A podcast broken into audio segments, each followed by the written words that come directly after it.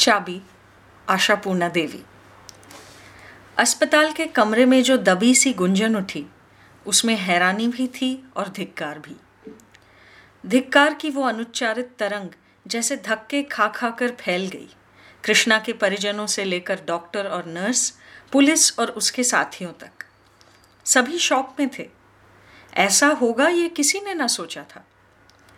इस भीषण क्षण में कृष्णा की रचना से यह निर्लज और नग्न प्रश्न उच्चारित होगा ऐसी उम्मीद किसी को न थी। डॉक्टर मुखर्जी ने अपने बरसों के अनुभव में दुनिया बहुत देखी है। फिर भी कृष्णा के इस अशिष्ट प्रश्न पर उनके चेहरे पर फिर से वैराग्य की हँसी खेल गई और उन्होंने सोचा हम्म, यही है दुनिया। दोनों नर्स मन ही मन मुस्काकर सोची हम्म, यही औरतें साध्वी हैं। यही पति की मौत के बाद वैराग्य की खाल ओढ़े निर्लिप्त भंगिमा से संसार में फिरेंगी। जैसे कि दुनिया के साथ सारे लेन देन खत्म हो चुके हों।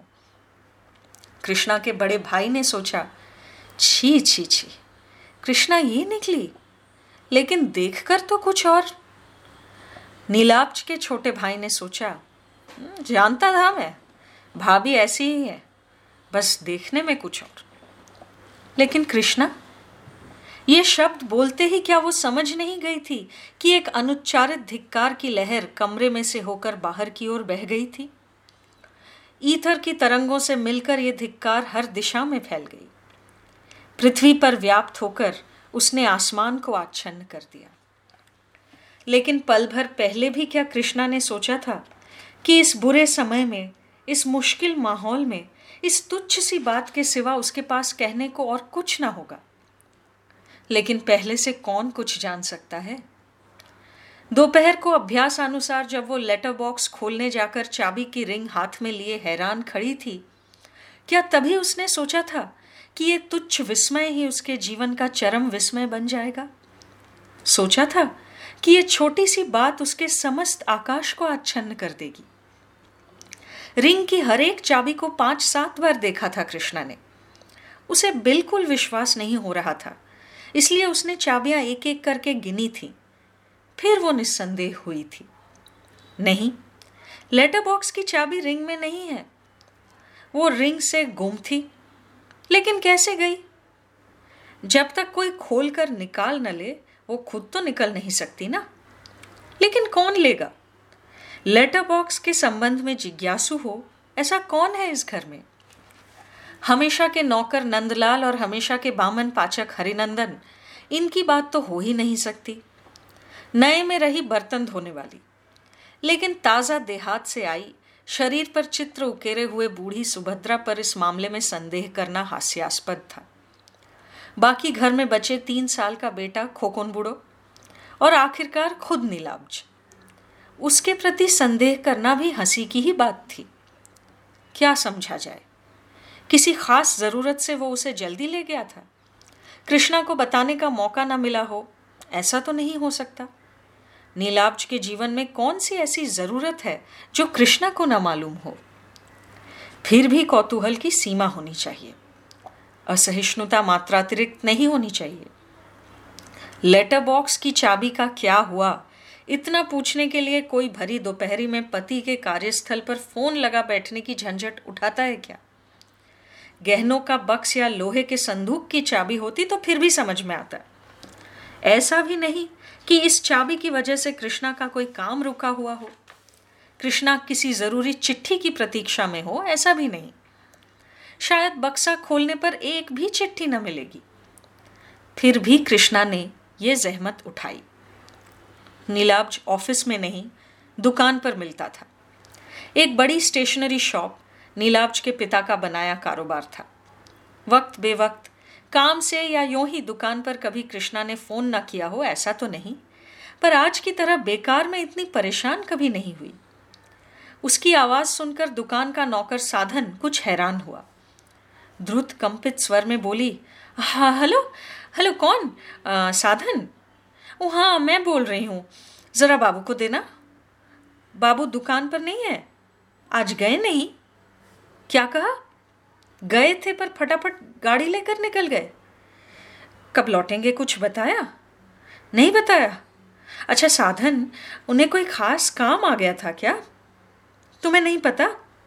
अच्छा वो लौटे तो घर फ़ोन करने को कहना। फिर भी फ़ोन के इंतज़ार में धीरज धरकर बैठ नहीं पाई कृष्णा। न जाने किस तीव्र भावना के वश में उसने दो सोते आदमियों को दिवानिद्रा की सुख शैया से जगा दिया। चिट्ठी के बॉक्स की चाबी कहाँ है, तुझे पता है क्या, नंद? निद्रातुर नंद भौचक्का था। बोला, चिट्ठी का बक्सा? कौन चिट्ठी का बक्सा? किसकी चाबी? भूत की तरह क्या बक रहा है? लेटर बॉक्स में चाबी लगी होती है, पता नहीं तुझे? पता तो है। वो चाबी कहाँ है? वो चाबी वो चाबी आपके पल्लू से बंधी है। इतना कहकर ही फिर धप से सो पड़ा नंद। घोड़े की नींद ही नहीं छूटती। इतना कैसे सो लेता है? कहकर नंदलाल से चिढ़ी हुई कृष्णा हरिनंदन को चिल्लाकर जगाने लगी। ठाकुर ठाकुर! मैं कहती हूँ, दिन के वक्त इतनी नींद क्यों भाई? काम करने को एक कोई नहीं मिलता। हरिनंदन उठकर नम्र भाव से खड़ा हो गया। अतएव कृष्णा को भी कुछ नम्र होना पड़ा। नर्म होकर बोली अच्छा ठाकुर चिट्ठी के बक्से की चाबी कहाँ है, जानते हो? नहीं बहू। समझ रहे हो ना मैं कौन सी चाबी की बात कर रही हूँ? मेरी इसी रिंग में रहती है, पर अब अचानक मिल नहीं रही। बात लोहे के संदूक की चाबी की नहीं थी कि पुराना आदमी मालकिन के इस सवाल से अपमानित या आहत हो। सो उसने सोच विचार कर बोला, खोखा बाबू ने शायद कहीं गिरा दिया हो। पक खोखा बाबू निकालते कैसे? कहकर कृष्णा चली गई। अगर पूरी रिंग ही गायब होती तो खोखा को अवश्य ही दोषी समझा जा सकता था। लेकिन इस अवस्था में ऐसी कोई आशंका न थी। दूसरी मंजिल पर पहुंचकर कृष्णा ने फिर एक बार रिसीवर उठाया। फिर न जाने क्या सोचकर उसे वापस रख दिया। जाने दो, और तमाशा करने का कोई मतलब नहीं। आने दो नीलाब्ज को। पर चैन नहीं मिलता। पीतल की एक छोटी पतली चाबी ने कृष्णा की दिवानिद्रा का सुख कैसे छीन लिया? सो गई थी, फिर तड़ाक से उठ बैठी। अरे, ये अब तक क्यों नहीं याद आया? खैर, अब जब याद आ गया है तो कोशिश करने में क्या हर्ज है? सो घर में जहाँ जितनी चाबियाँ थी, वो सारी लेकर कृष्णा नीचे उतरी। सारी बक्से में लगाकर देखी। पर नहीं छोटी पतली एक पीतल की चाबी की कमी कोई पूरी न कर सकी। कुछ स्क्रू निकाल लेने पर ही बक्से का दरवाज़ा खोल लिया जा सकता है। कहने पर तो नंद ही खोल देगा। लेकिन वो बोले किस मुँह से? आज अकारण थोड़ा चंचल हो उठी हो, पर ऐसा थोड़ी है कि सचमुच पागल हो गई हो कृष्णा। नंद को तो कुछ भी कहकर समझा लेती, पर नीलाब्ज जब वो घर लौटकर कृष्णा की इस असहिष्णुता का परिचय पाकर हैरान हो जाएगा, चकित प्रश्न करेगा, क्या चार पाँच घंटे सब्र न हुआ तुमसे? तब क्या जवाब देगी कृष्णा? अब करने को कुछ और न था। कृष्णा अपने मन को समझाने लगी। शायद दुकान के किसी ड्रॉयर या बक्से की चाबी वगैरह खो गई होगी। शायद छोटी पतली पीतल की ये चाबी उसमें लग जाएगी, इस उम्मीद में नीलाब्ज से ले गया हो। शायद हड़बड़ी में उसे बताने का समय नहीं मिला था। शायद ये सोचा हो, कुछ घंटे लेटर बॉक्स खोल न पाने से कौन सा कहर ढा जाएगा? फिर भी न जाने क्यों चैन नहीं आता। मन बार बार हाथ से निकलता जाता। दिन भी तो ऐसा ही है। धूमिल सा धुंधला धुंधला हवा चल रही थी। ठंड सी लगने लगती। ऐसी अजीब सी उदासी थी। ऐसे दिन पर मन अकारण ही भारी हो उठता है। जी करता है घर छोड़कर कहीं निकल पड़ने को। जी करता है खिड़की में से आसमान के टुकड़े को ताकते हुए, घंटों अलसाते हुए किसी मनगढ़ंत दुख की बातें सोचने को।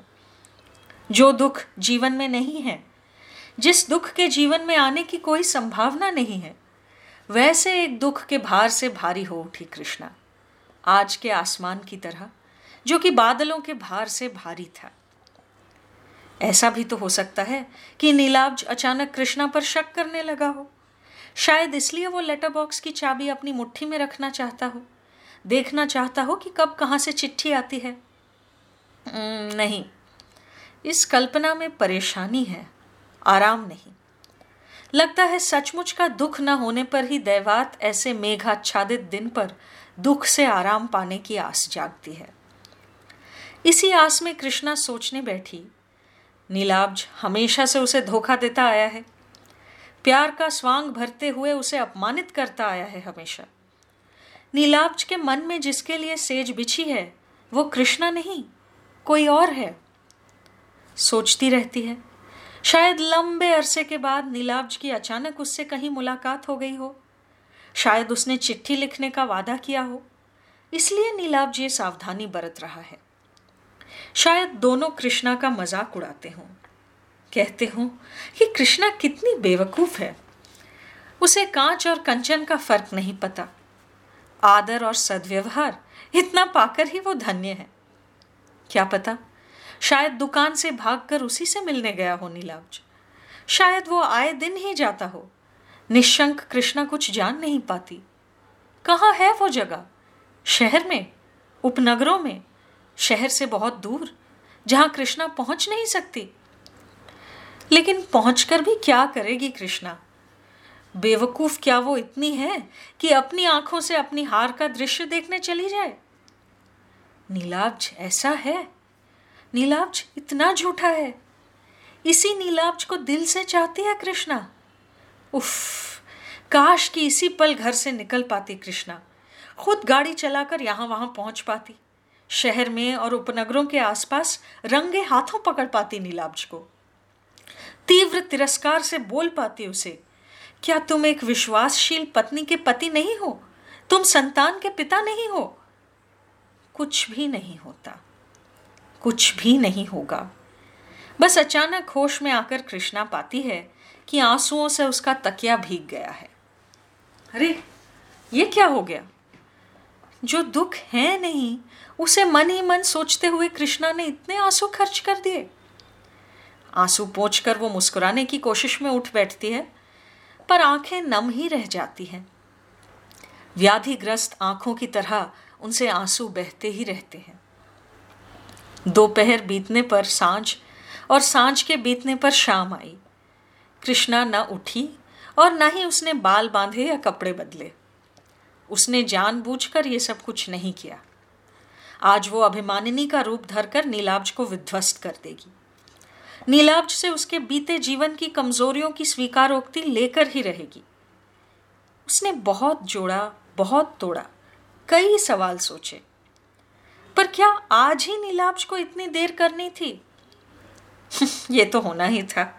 बचपन की सहेली ने शायद छोड़ा ना होगा अब तक।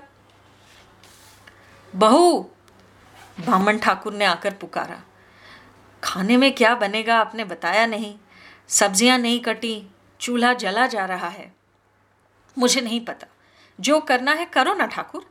एक दिन खुद सोच समझकर काम नहीं चला सकते। हरिनंदन चुपचाप चला गया। काम नहीं चला सकता वो। कृष्णा के आने से पहले तक किसने चलाया था? माँ मरे लड़के को चलाकर ब्याह के लायक किसने बनाया था? क्या हरिनंदन की कोई देन नहीं है? उसके चुपचाप चले जाने पर ही कृष्णा कुछ अप्रतिभ हो पड़ी। ऐसे नहीं बोलना चाहिए था। जरा देख आऊँ। जाने का सोचकर भी वो न जाने कितनी देर पड़ी रही। फिर नंदलाल की पुकार सुनकर वो अचानक होश में आई। बहू, बैठक खाने में मामा बाबू और काका बाबू आकर बैठे हैं। चाय दी थी, वो भी वापस भेज दी। मामा बाबू और काका बाबू एक साथ? ये कैसा मणिकांचन संयोग है? तड़ाक से उठ बैठी कृष्णा। आए हैं तो तूने मुझे बुलाया क्यों नहीं? मैंने कहा था, उन्होंने मना किया। मना किया? ये क्या बात हुई? कब से बैठे हैं? अभी थोड़ी ही देर हुई। देख आती हूँ। कर क्या रहे हैं दोनों? क्या पता बहू, दोनों क्या खुसुर पुसुर कर रहे हैं? हमारे बाबू भी अब तक लौटे क्यों नहीं? कृष्णा ने जाकर द्रुत भाषण में कहा, क्यों देवर जी, कब पहुँचे? भैया, मुझे बुलाया क्यों नहीं? लेकिन कृष्णा के भाई का जवाब शांत और धीर था। हाँ अभी बुलाने ही वाला था। हमें एक जगह जाना होगा। जाना होगा? किसे भैया? मुझे? हाँ एक बार मेडिकल कॉलेज जाना पड़ेगा। नीलाब्ज गाड़ी लेकर सोनारपुर या उसके आसपास कहीं गया था अचानक एक एक्सीडेंट में आ, मतलब मेडिकल कॉलेज में ले आए हैं। चलो मेरे साथ। एक सांस छोड़कर भैया उठ खड़े हुए। कृष्णा ने बस बड़ी मुश्किल से कहा सोनारपुर? हाँ सुना तो यही। जेब में कुछ कागजात थे उसी से पता लेकर कुछ लोगों ने दुकान को खबर की। दुकान के लोग टैक्सी लेकर पहुँचे तो तब से कृष्णा ने एक शब्द भी ना कहा। चुपचाप उनके साथ गाड़ी में जा बैठी थी। गाड़ी से उतरकर एक चौड़ा आँगन और कई सीढ़ियाँ चढ़कर वो वैसी ही चुपचाप उनके पीछे पीछे चली आई थी। कमरे के द्वार पर रुककर नीलाब्ज का भाई ठहर गया। उसने इस्पात के जैसे स्वच्छ ठंडे स्वर में कहा, अपने आप को संभालिए, भाभी। बेचैन होने का कोई फ़ायदा नहीं। फ़ायदा? तो क्या वो समझ गया था कि कृष्णा ने पूरा रास्ता फ़ायदे और घाटे का हिसाब करते हुए तय किया था? कृष्णा ने उसे शून्य आँखों से देखा। कृष्णा के भाई ने उसकी पीठ पर हल्के से हाथ रखा। वेदना विधुर सहानुभूति से कोमल ये स्नेह स्पर्श रहे। फिर ये तैयारी भी तो है। अगर कृष्णा हाहाकार करती हुई पति के देह पर गिर पड़ी, तब इसी हाथ से उसे संभालना पड़ेगा। जिसके स्पर्श में पति के आश्रय से वंचित नारी को बचपन के आश्रय में लौटा ले जाने का आश्वासन होता है। लेकिन क्या कृष्णा ने इस तैयारी को काम आने दिया? क्या वो पति की छाती से जा लिपटी थी? दिल को चीर डालने वाले विलाप से विदीर्ण कर रही थी मृत्यु की निस्तब्धता को।